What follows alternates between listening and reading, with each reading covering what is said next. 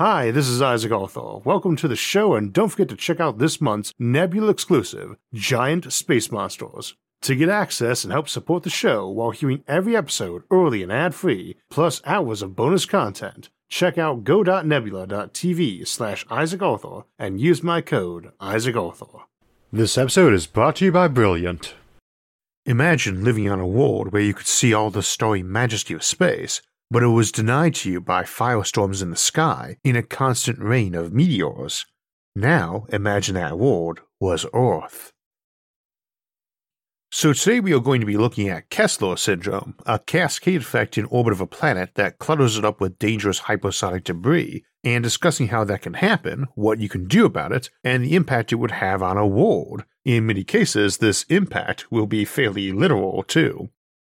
A little while back, one of our regular editors on the show, Jerry Guern, suggested to me that we might do an episode looking at how Kessler syndrome might happen naturally in orbit of a planet, and if that might make civilizations native to such worlds unable to ever pursue space colonization. I instantly leapt on the idea and put it on the schedule, but it reminded me that I've been meaning for some time to do a Fermi Paradox episode on various scenarios that might keep a technological species planet bound, like higher gravity or thicker skies or several other options, and so we will be doing a companion video to this one focusing on those other options for this weekend Sci Fi Sunday episode. As always, make sure to hit the subscribe, like, and notification buttons for alerts when that and other episodes come out. Today, though, while we will discuss that Fermi paradox case of Kessler syndrome, natural or artificial, I think we should start by discussing what the heck Kessler syndrome is, because it sounds more like a disease than a space phenomena. In truth, it has some similarity to a disease too. Kessler syndrome, also known as the Kessler effect, collision cascade, or ablation cascade, was proposed in 1978 by astrophysicist Donald Kessler as a concern about space pollution. As more and more satellites went up and rockets went up, more clutter accumulated. Now, space is huge, but virtually every object we put up is in low Earth orbit, the region above the atmosphere to about 2,000 kilometers or 1,200 miles up. It is also the place where objects orbit Earth every couple hours or less and are ripping around at about 8 kilometers or 5 miles per second. It is a huge volume even when contemplating millions of objects, a volume bigger than all of Earth's surface and mantle, but the objects in it move fast and they stay there for years, Remember that the atmosphere doesn't just end abruptly at some certain altitude, it just gets exponentially thinner and thinner as you go upward and outward. And the defining attribute of low Earth orbit is that it's as close to Earth as you can get to have little enough air drag that it's possible to keep something at orbital speeds for many orbits without constantly burning fuel. Now, it is astronomically improbable that two of our satellites should ever run into each other while up in orbit, even given that one a meter wide is plowing through a volume of nearly a million cubic meters a day, because there's something like a billion trillion cubic meters of low orbit space, and two such objects encountering each other at the same time in that volume is about that probable for any given moment. Indeed, even when we've got a million such satellites up, these odds don't change much, Satellites might occasionally collide, but the odds of it happening to even one of those million during their typical operational life would be rather slim. Of course, that can be a touch misleading because there is a lot of junk up there and a lot of satellites on similar paths, and we estimate we lose about one satellite a year to debris collisions, and once two of them collided. That's usually assumed to have been accidental, but it is worth noting that it's pretty easy to make them intentionally collide. Artificially and intentionally generated Kessler syndrome is a real concern as a potential threat. However, space is full of plenty of natural objects in orbital space too, ranging in size from grains of dust to dinosaur obliterating asteroids. Earth gets hit by about 5,000 tons or 10 million pounds of stuff every year, with more that wings through orbital space and either doesn't hit Earth itself or orbits around many times before hitting. Let's say one thumb sized rock hits a satellite or space station or similar. What happens?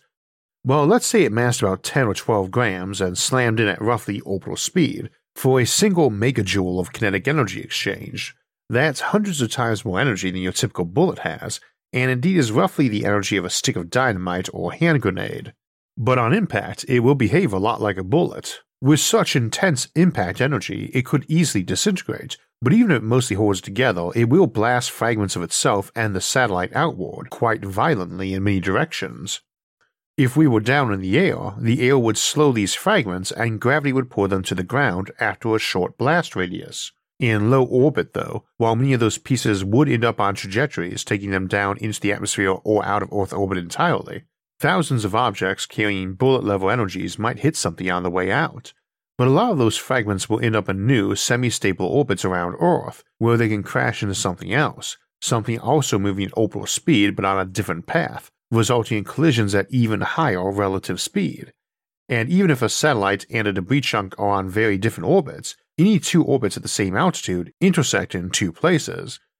Each subsequent collision has a good chance of shredding or ablating more material off the next object, causing a cascading effect of more and more collisions. This is the syndrome or disease aspect, because in and of itself, a single satellite getting mauled and turning into debris isn't too bad, but it's actually contagious. The more objects you have up there, the more likely are to get collisions and debris, the more likely such a cascade is to start, and the more intense such a cascade can get.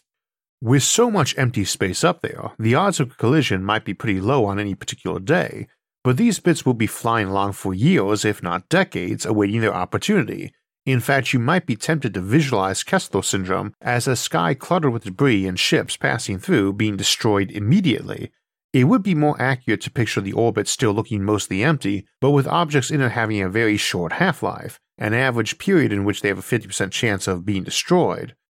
In a relatively mild but still disastrous version of the scenario, new satellites might be just fine for a month or two on average before something hits them. That's not exactly a dense debris field, but it certainly keeps you from having a functioning satellite network. In more intense cases, though, such as the obliteration of a developed orbital infrastructure massing in the many trillions of tons, those half lives of new satellites might measure minutes.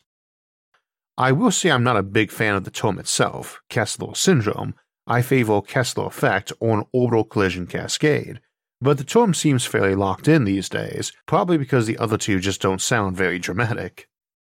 Now, once such a cascade begins, it will not stop until everything that can get shredded up there gets shredded. Armoring your ships and satellites will just provide more material to turn into shrapnel, unless you armor them very, very heavily, and correctly, which is doable, but then every launch becomes enormously expensive, and it makes low cost launch options like orbital rings, space elevators, and space towers much harder to maintain safely without being destroyed by debris. See our Upward Bound series for more discussion of those launch methods and the cost of launching bigger or armored vessels. It needs to be understood that by and large, this is not an instant effect, though it could happen very fast if someone blew up something big like an O'Neill cylinder, which is also rotating fairly rapidly to spread out its debris on many more trajectories.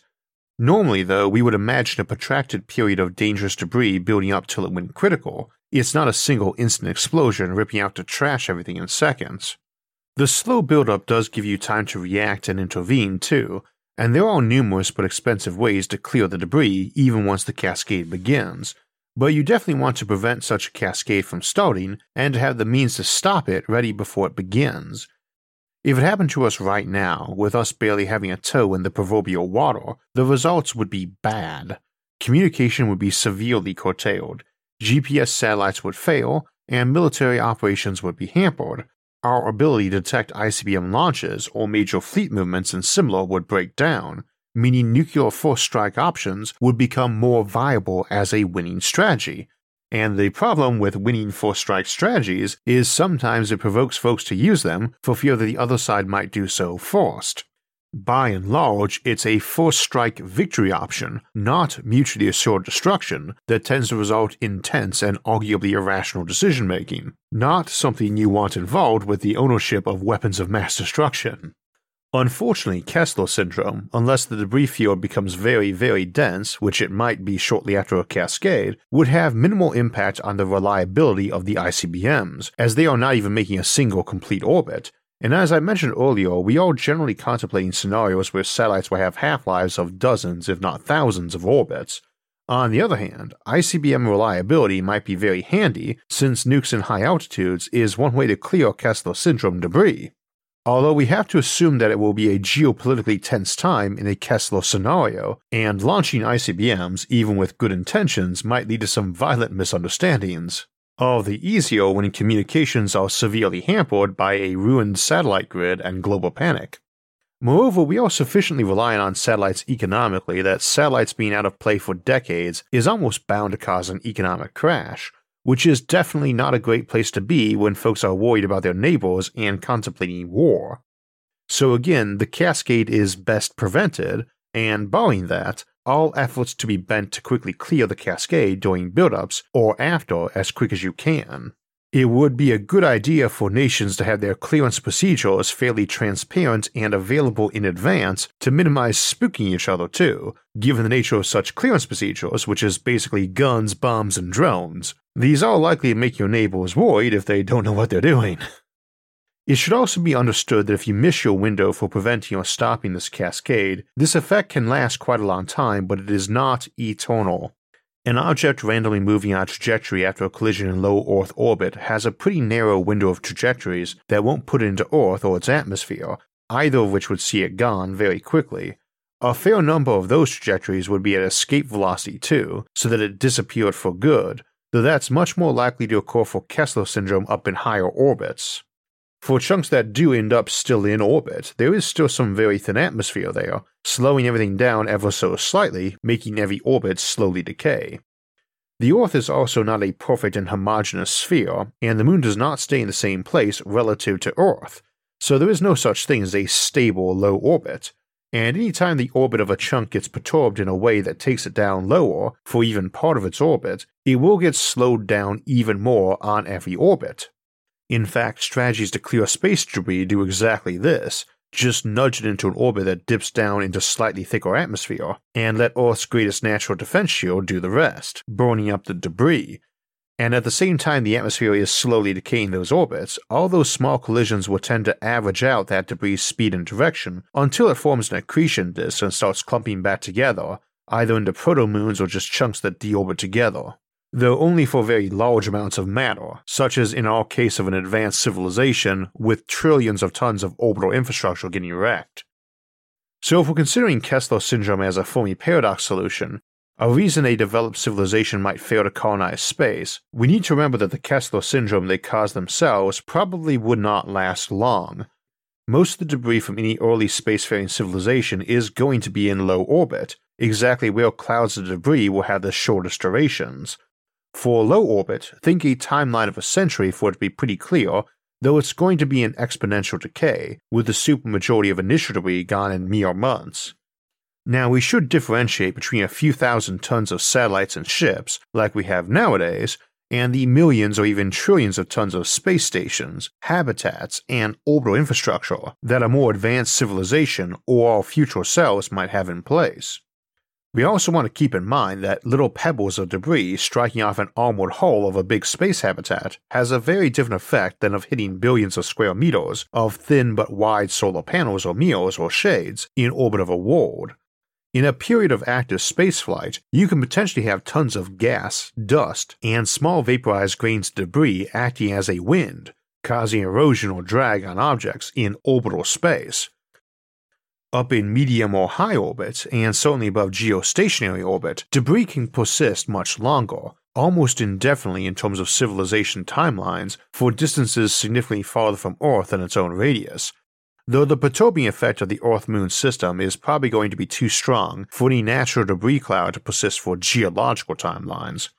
The relative absence of any space debris of a natural variety hanging around Earth speaks volumes as to how quickly it tends to disappear, but the situation could be different on other planets. You could think of Saturn's rings as an extreme case of naturally occurring high orbit Kessler syndrome, but you should keep in mind that Saturn's rings are out where its atmosphere is not a factor. Saturn also has moons with cryovolcanoes that replenish the rings, and shepherd moons that keep the material of the rings from escaping Saturn's orbit, but also help keep it from coalescing into more moons. For many years, we believed Saturn's rings were inherently unstable, 100 million years old at most, formed by a collision with a comet. But based on data from Cassini, NASA now believes they might be billions of years old, possibly around since the formation of the solar system. So even though we've been at this orbital mechanics thing for decades and doing it with ever more powerful computers and detailed models, the universe can still surprise us with what structures can turn out to be stable, now, if there are any alien creatures living on Saturn, the difficulties of space exploration is probably the least of their problems, But let's consider the case of a civilization developing on a natural Kessler planet that happens to be more hospitable to life than Saturn. Worlds have debris clouds, both from sweeping junk up from space and from occasional ultra hard collision. Indeed, we believe our entire moon formed from one such collision and the huge cloud around Proto Earth it left, and we imagine the majority of that cloud either fell back down to Earth or wandered off elsewhere in the solar system.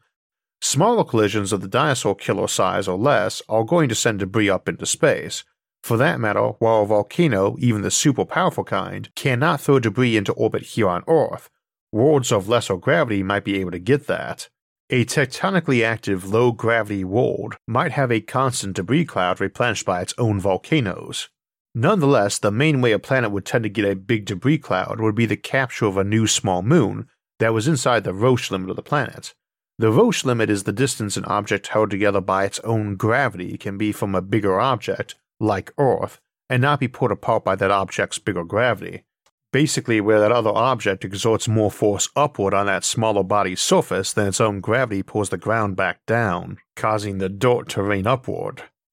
For context here, an object a thousand kilometers across, like Ceres, which is either a dwarf planet or the largest asteroid, has a surface gravity of just 3% what Earth's is, if it were orbiting a thousand kilometers above Earth, with its further side 2,000 kilometers up, then that low side would experience 75% of Earth normal gravity on its surface, pulling down to Earth, while it was pulling back with only 3%, which would be fine except its far side, 2,000 kilometers up, the gravity of Earth is down under 60%, and while the Earth and Ceres are pulling material in the same direction, it still means there's a huge difference in the force on the surface of the dwarf planet turned moon, in excess of the pull of that planet, and the lower surface is going to start coming off. Eventually, the object gets ripped apart. Though think of this as a slow erosion, not an explosion.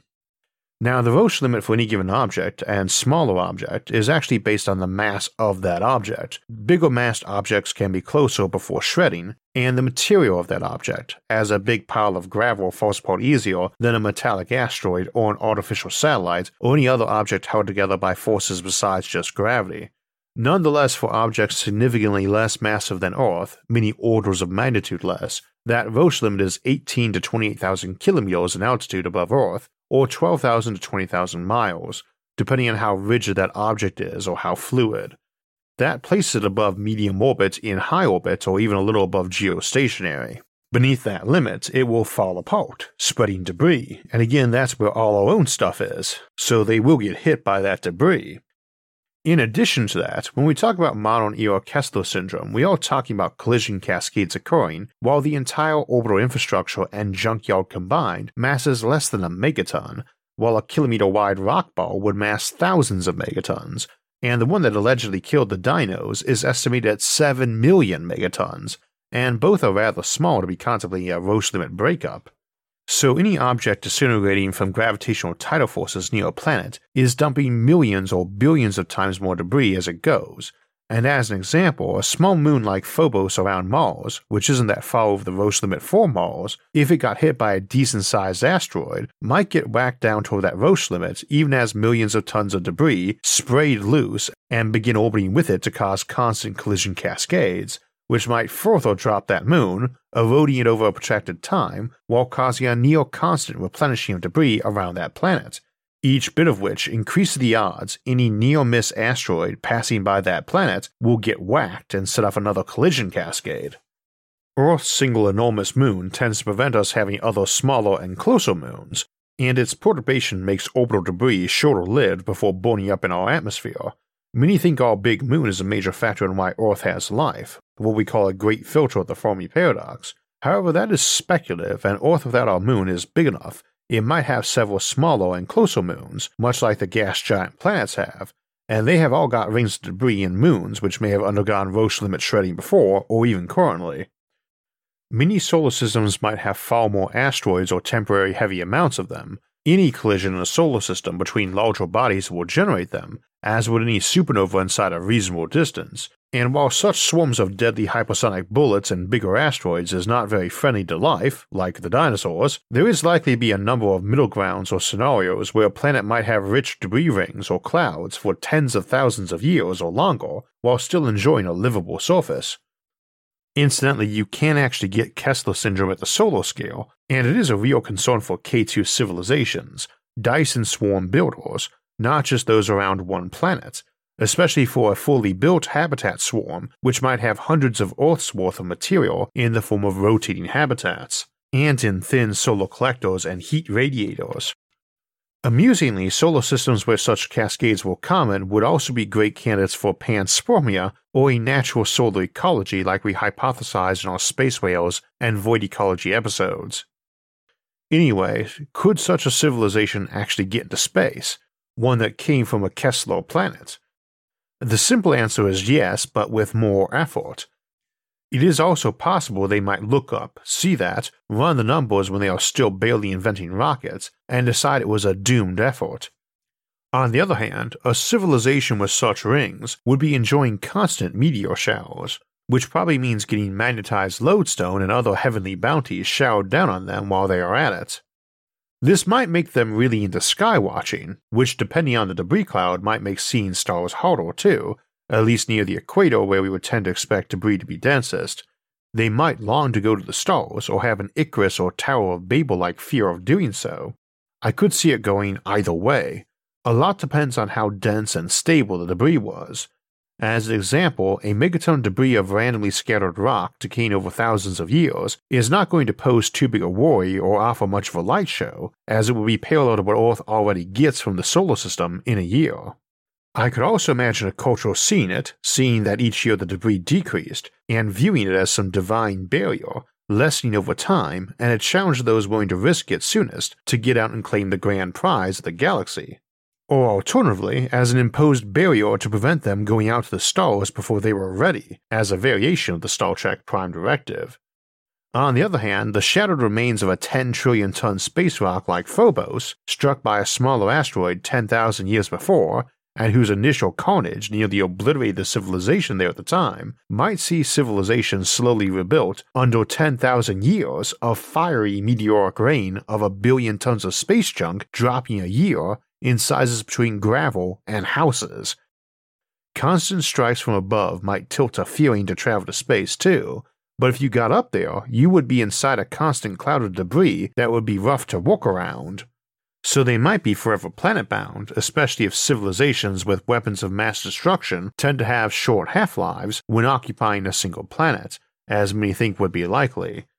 Still, that would be a beautiful place to live, albeit in a deadly sort of way that probably would have meteors up there with weather and fire deaths in terms of frequency. This ties back into the notion that Kessler syndrome might just be something that's constantly ongoing, like the way storms are and other weather constantly impacting sailing ships or farming or almost everything else,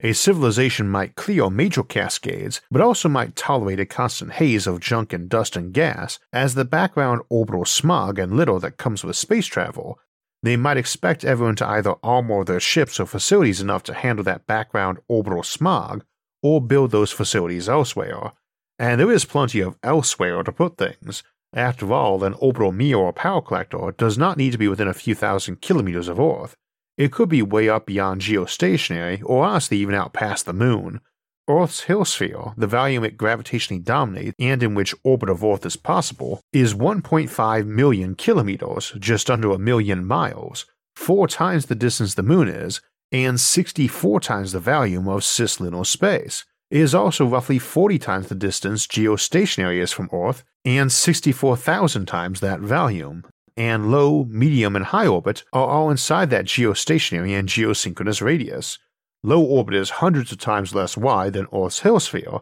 and a billion times smaller in volume, so there's a lot more space to leave a big power satellite array beaming energy down to Earth. So, too, the orbital velocity of the Moon around Earth is around a kilometer a second. Everywhere out past the Moon is even lower, so you are down to collision speeds happening at bullet speed or less out there. Not that such speeds are trivial, emptying a machine gun on the side of a space station is not likely to be healthy for it, but there's a big difference between the energies in a bullet or the energies in rock or debris sprayed by a hurricane or tornado, and one's moving at hypersonic velocities. Kinetic energy and collision damage go with the square of velocity, 10 times the speed, 100 times the damage. And you need not go that far either, out past the moon, as even up at geostationary you are already looking at a thousand times more volume for things to be spread out, and those carrying a tenth the kinetic energy. Now, clearance of debris is possible. In a quick and dirty way, if it happened tomorrow, we could prepare everyone for an EMP attack, then intentionally set off a lot of nukes in low orbit, that would help a lot, and nukes are a way to blow a temporary launch window through too, for a very thick haze. Now, the better way is probably a mixture of absorptive armor for minimizing cascades and laser brooms for sweeping up the debris. We are very fond these days of ablative armor, armor that blows off chunks of itself as part of its damage mitigation method, such as some tanks now use, but that's the opposite of the way we want to minimize debris. Such armor also helps your ship survive in a cloud of debris if there's a lot of it around in survivable bits. A lot of heavily used orbital space might eventually take on a sandblasting quality, where there's just a lot of finer grained stuff too small to be individually tracked or cleared. This still permits orbital infrastructure, but will require more mass and armory on all ships and facilities, and also represent an additional wear and tear on them, as they are essentially all sitting in a constant hypersonic sandstorm once the debris is there, though, what you need to sweep it away is either explosions or what we call the laser broom. This is a fairly simple concept as it relies on hitting objects with a laser beam to superheat its surface enough to give off some gas, shoving it away like a little brief rocket plume. You can do this from many angles, but for conceptual purposes, assume it was done from above. Hit the debris so each emitted a quick squirt of gas upward and was shoved a bit downward, putting them out of the K orbit into Earth's atmosphere, this incidentally is how a lot of clearance with nuclear bombs works too. The radiation ablates some material off and gives the object a shove downward, or onto a more eccentric and shorter lived trajectory. You can vaporize stuff in its entirety, but that takes more energy and requires deploying a laser able to blow objects apart, rather than simply burn a quick micron thick layer off the surface, which sounds good, but objects can include ships and facilities, not just debris, and those lasers don't care what they aim at, presumably, thus all subject to hijacking. So, lower powered and more numerous and also automated lasers is a good approach, as in space, hitting an object with a laser is child's play. So, you have a big radar grid and lots of smaller lasers, automatically targeting smaller objects, much smaller than a person, and not next to anything large, or that doesn't have a friend foe transmitter. There are tons of reasons you want a big radar grid and laser system around a planet that we have discussed on other occasions, and it would be relatively cheap to deploy, especially if you're using such components for those other reasons, and just let them get retasked as needed to handle debris incidents, major and minor, routine and urgent, I should note that any civilization with a developed orbital infrastructure is likely to have those constant bright objects and fiery tails in the sky too, and so we might see a lot of use of non visible lasers, infrared or UV, and collection drones trying to snag debris rather than roast it. That will depend a lot on the economics involved, and whether the public enjoys lots of small and harmless meteor showers or not. So, Kessler syndrome is definitely a threat to our future in space, and one we and any other civilization should take seriously, natural or the product of our own voyaging out, but it is a manageable one and possibly a fairly majestic problem to see managed. We'll be discussing some of those harder to manage obstacles to reaching space in this weekend's episode. So, we have a couple of announcements along with our upcoming schedule, but first, we spent a lot of time talking about orbital mechanics today, and those can be confusing to folks, but do become a lot clearer with some practice and examples. And there's some really good explanations and interactive quizzes in Brilliant's course on gravitational physics. Their hands on, visual approach to learning is the most effective way for you to learn, and their ever growing catalog of courses in math, science, and computer science give you many topics to pick from. Another thing we were talking about was how clearing space debris in the future might require automated lasers to make split second decisions to fire. And while these days the idea of quick computer decisions is very familiar, we are often less familiar with how those computers make such decisions. For instance, did you know most of these decisions can be broken down into very simple processes? Brilliant's Computer Science Fundamentals course explains this kind of procedure with easy to understand visuals like this decision tree letting you learn in bite sized pieces and tackle big topics one simple explanation at a time. To get started for free, visit brilliant.org slash Isaac or click on the link in the description, and the first 200 people will get 20% off Brilliant's annual premium subscription. We have a couple quick announcements for schedule, and we'll start by wishing a quick happy 91st birthday to physicist and inventor James West, who among 250 other patents can claim credit for the technology that runs 90% of all modern microphones, particularly small ones. As someone who spends a lot of time recording and on the phone, I'm rather grateful for those audio improvements he and others have made. When you have a speech impediment, anything that makes you easier to understand by phone or recording is very appreciated.